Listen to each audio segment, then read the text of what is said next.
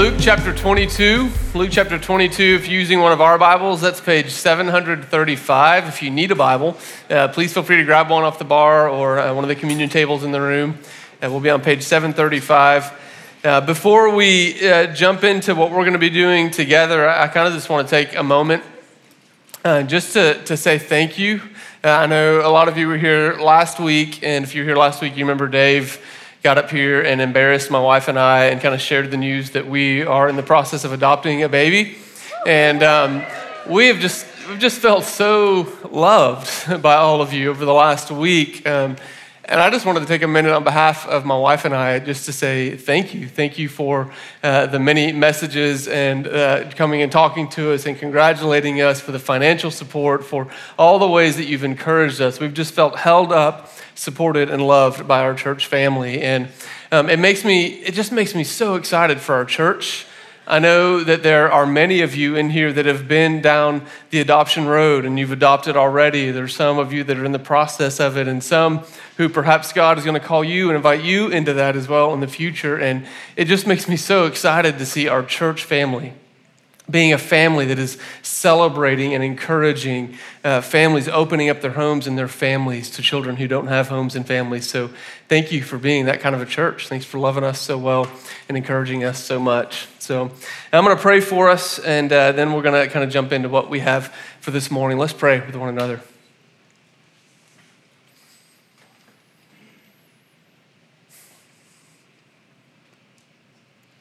Father, thank you for um, this moment every Sunday. Thank you for this time uh, that you've given us to carve out of our week to come and be with one another, to be in your presence, to, to praise your name, to be reminded of who we are because of you. Thank you, Father, for the many ways that we do this with one another, for for the gift of music, that we get to express our hearts through song and uh, through words. Thank you for the gift of communion as we gather on the bread and the cup. Thank you for your word that we get to open and be reminded of who you are and what you're like and how much you love us. And uh, Father, thank you for letting us do this together. Lord, this morning, as we open your word, as we prepare our hearts for what you have for us, I just pray you'd be here with us. Would you give us just that gift of of your divine presence as we fellowship with one another uh, and as we gather before you. We invite you here, Lord. Would you encourage us where we need encouraging? Would you spur us on where we need to be spurred on? Would you inspire us where we need to be inspired? Lord, we invite you to come and have your way. You are the great shepherd. You know us, your sheep, and you know what we need before we ask. So, Lord, we pray that you would come and be in our midst. In the name of Jesus, I pray. Amen.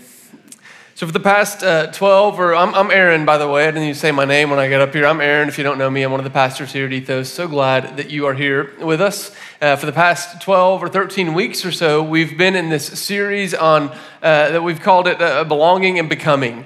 And it's this, this idea of what it means for us as the church to be God's family, for us to function and to live and to be the family of God. And you know, one of the, the key things that brings families together is this idea of sitting around a table and sharing a meal. There are very few things that can bring people together with one another like the shared food experience. I mean, you look over the last week, what has happened in our nation, where millions of people have come together with either friends or family around a table that has familiar and predictable uh, foods that are on the table that we all enjoy. Now, I know that all of us probably had mixed bag experiences over our Thanksgiving meal with our families. Sometimes that is a joyous thing, and sometimes it is a stressful thing. But over the last week, all of us probably found ourselves drawn together with people around food. Because there's just something about sharing a meal that we all understand and relate to. We all know that we need it.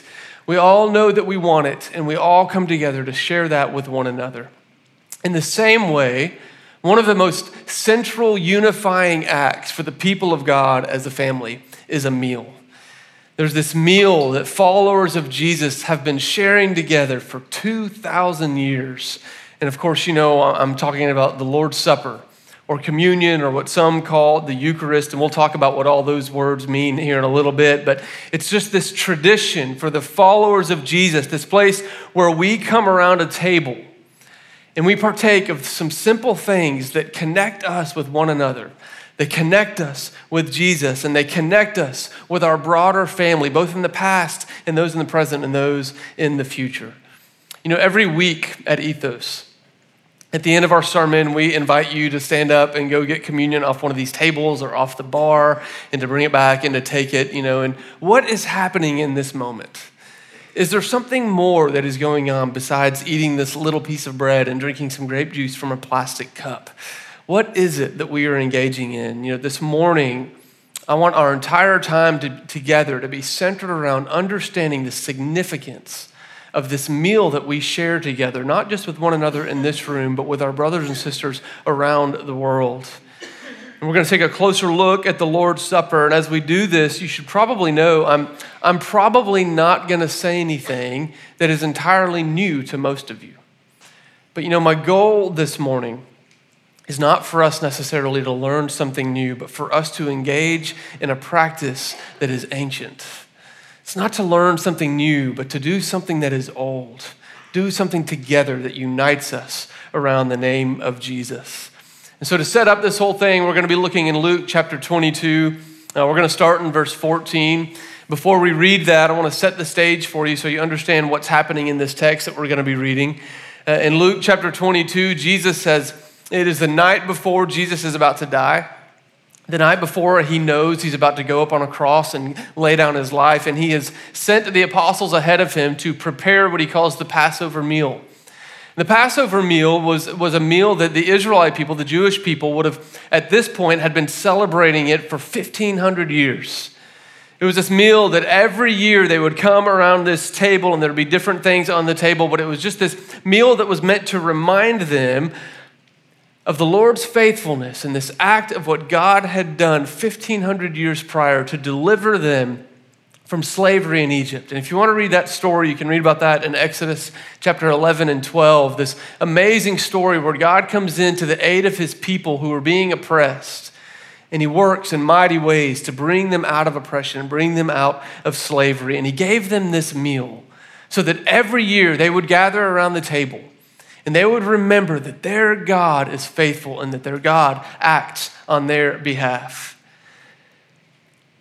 And Jesus, in this story, he gathers around this table with his 12 closest friends.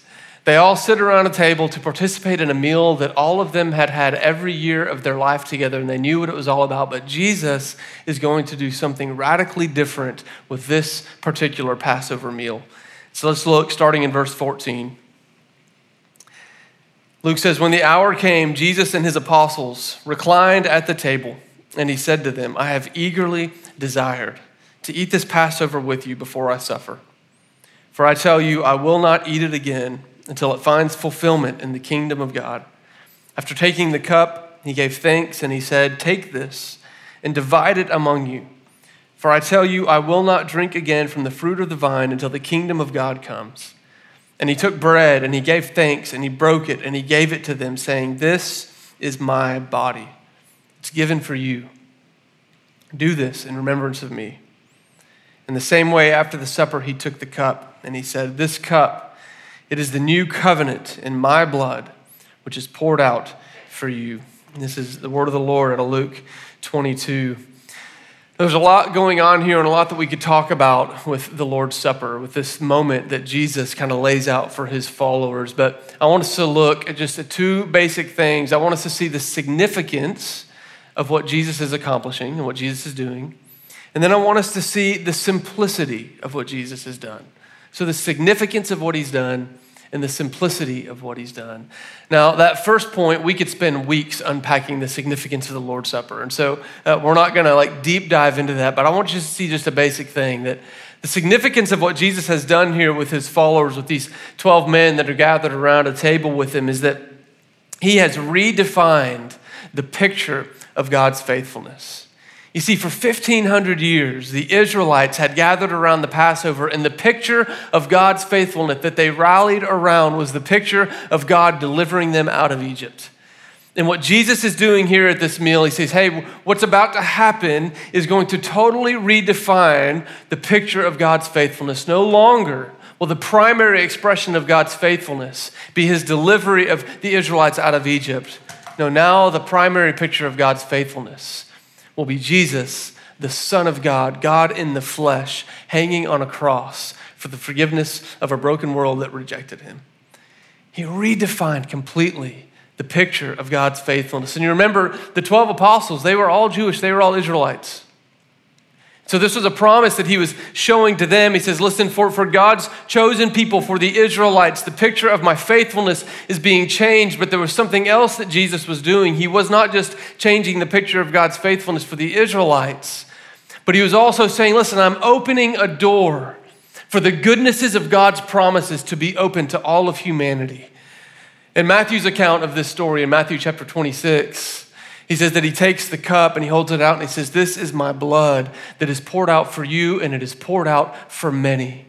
We hear Jesus say himself in John chapter 3, where he says, Listen, God so loved the world, the whole world, that he gave his son, that whoever believed in him would have eternal life with him.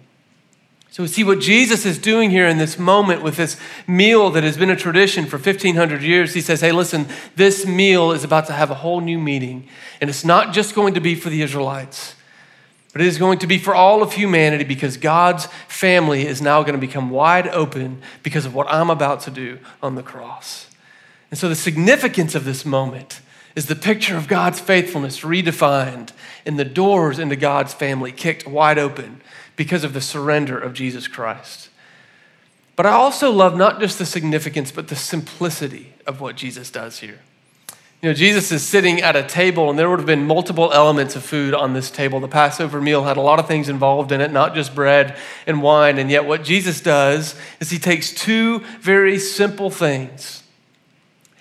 He takes the bread and he takes this cup, he calls the fruit of the vine, and he says, Hey, listen, this bread, this is my body that is given for you. He says, Hey, this cup, this is my blood that is poured out for you and poured out for many. And what's amazing is that Jesus, in his wisdom, he chooses the most simple of emblems to help us remember. And for 2,000 years, the simplicity of this act has largely remained unchanged. That for 2,000 years, followers of Jesus all around the world have gathered around the simplicity of a piece of bread and a cup of the fruit of the vine to remember Jesus and remember the redefining of God's faithfulness at the cross. With something so simple, Jesus would say, Hey, let me show you how God wants to put his love on display for the world. A piece of bread and a cup of the fruit of the vine. You know, despite its simplicity, uh, the church, followers of Jesus, have still found ways to be divided and to argue about the Lord's Supper. I mean, it's the most simple thing that Jesus could have given us. You know, some bread, this is my body, a cup, this is my blood, and yet we still find ways to disagree and be divided on it, you know, even in what we call it. So there are some followers of Jesus who just call it the Lord's Supper. There are some who call it communion, which means this thing that we do together. It just means to be together. There are some who call it the Eucharist, and Eucharist is just a Greek word which means to be thankful or to give thanks or thanksgiving. And so we might disagree on what to call it. Some disagree on whether or not communion should be open or closed. And so some believe that communion should be open to anyone who wants to come to the table of grace, and some believe that it should be closed off only for those who are part of that particular church body. There are people who argue over how frequently we should take the Lord's Supper. Some say we should take it once a week, some say once a month, some say once a quarter, some say once a year. There are people who argue over the order in which you should take it. Some people say, oh, you got to take the bread first and then the cup. Some say, no, it's a cup, the bread, then the cup, just like Jesus did in Luke. There's all these different ways that people disagree about communion. They disagree on whether it's Jesus' physical presence with us when we take the bread and the cup, or whether it is a spiritual presence or a metaphorical presence. But this morning, what I want us to see is not to get caught up on all the ways that the church and followers of Jesus have found ways to disagree about communion. Instead, I want us to focus on the simplicity of what Jesus gave us. That as we come to the table of grace, as we come to the table with Jesus, he says, This is my body. There's only one body, there's only one. Now, you may all have different preferences for how you practice this with one another, but there is only one body. And he says, As you take of this bread, you take of my body. You are part of my body. And as we take this this morning, we do this with all of those in the family of God who have come before us. We do this with all of those who are here today in this room and around the world, and we do this with all of those who will take it into the future. There's one body. As we take the bread, we partake of that one body. You know, there's only one Lamb of God whose blood was shed. This is what John the Baptist says about Jesus when he sees him for the first time. He says, Behold, the Lamb of God who takes away the sins of the world. And this was a reference to the Lamb that died to save the Israelites from death while they were in Egypt. And Jesus says, Listen, there's only one Lamb of God. This is my blood, my promise to you, my covenant with you. And then as we take this cup, regardless of the differences we may have had, we come together and we all receive the one promise of forgiveness and newness and life that is gained for us in Christ voluntarily shedding his blood for us. And as we take it, we take it with all those who have gone before us. We take it with all those who are here today, around the world, and we take it with all those who will take it after us. And so here's what we're going to do. The rest of our time is going to be centered around the bread and the cup. And to start this time, Will is going to come up and lead us in a couple songs. And during this time, I just want you to let the lyrics and the words of these songs prepare your heart, prepare your mind for the bread and for the cup. After we sing these songs together, I'm going to give us a simple framework with which to approach the table of grace with Jesus, some things to think about, and we will discuss those with one another. And then we'll finish our time together by taking the bread and the cup. So let's all stand with one another stand together as the body. I'm going to pray for us, and then let's sing these songs with one another. Lord, we come before you now and we thank you for the gift of music and for the way that through music you, you move us and you speak to our mind and our heart and our body. And Lord, right now, as we reflect on the words to these songs, would you speak to us? Would you remind us of this beautiful gift, Jesus, that you've given us? Remind us of your promise. Remind us of the one body that we are all a part of.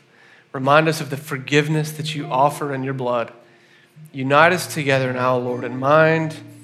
Unite us in heart. Come, Lord, come as we worship you. In the name of Jesus, I pray.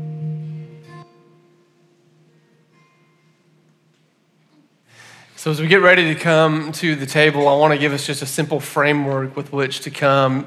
Uh, three basic things for us to think about. And those three things, uh, they kind of revolve around this idea of past and present and future. So, as we come to the table, first we remember.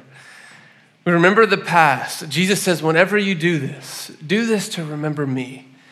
And so when we come to the table and we get the bread and we get the cup, the first thing that we do is we fix our eyes on what has been accomplished for us.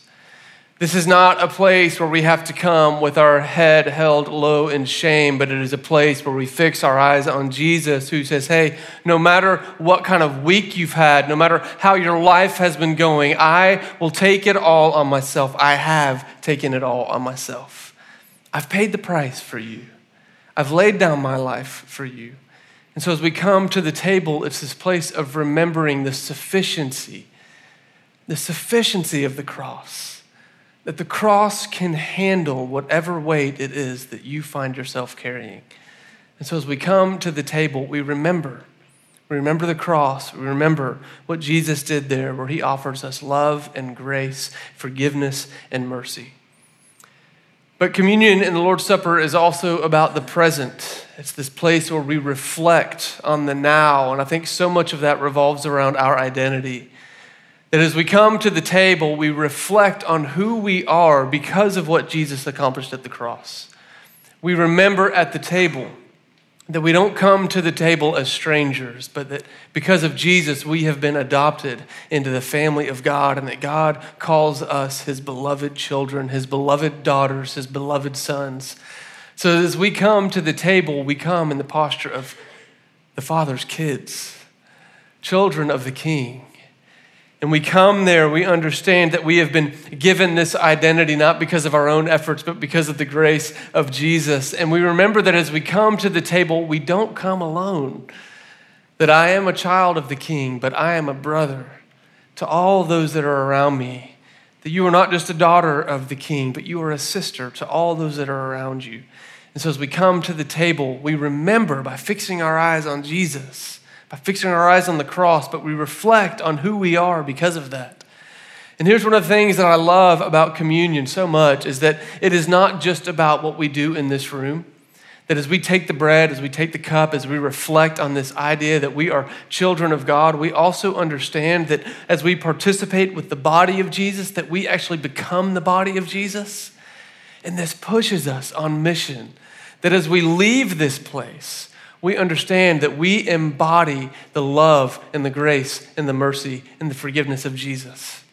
So that as the world needs to find an image of what perfect love looks like, they need look only to his church, to his body.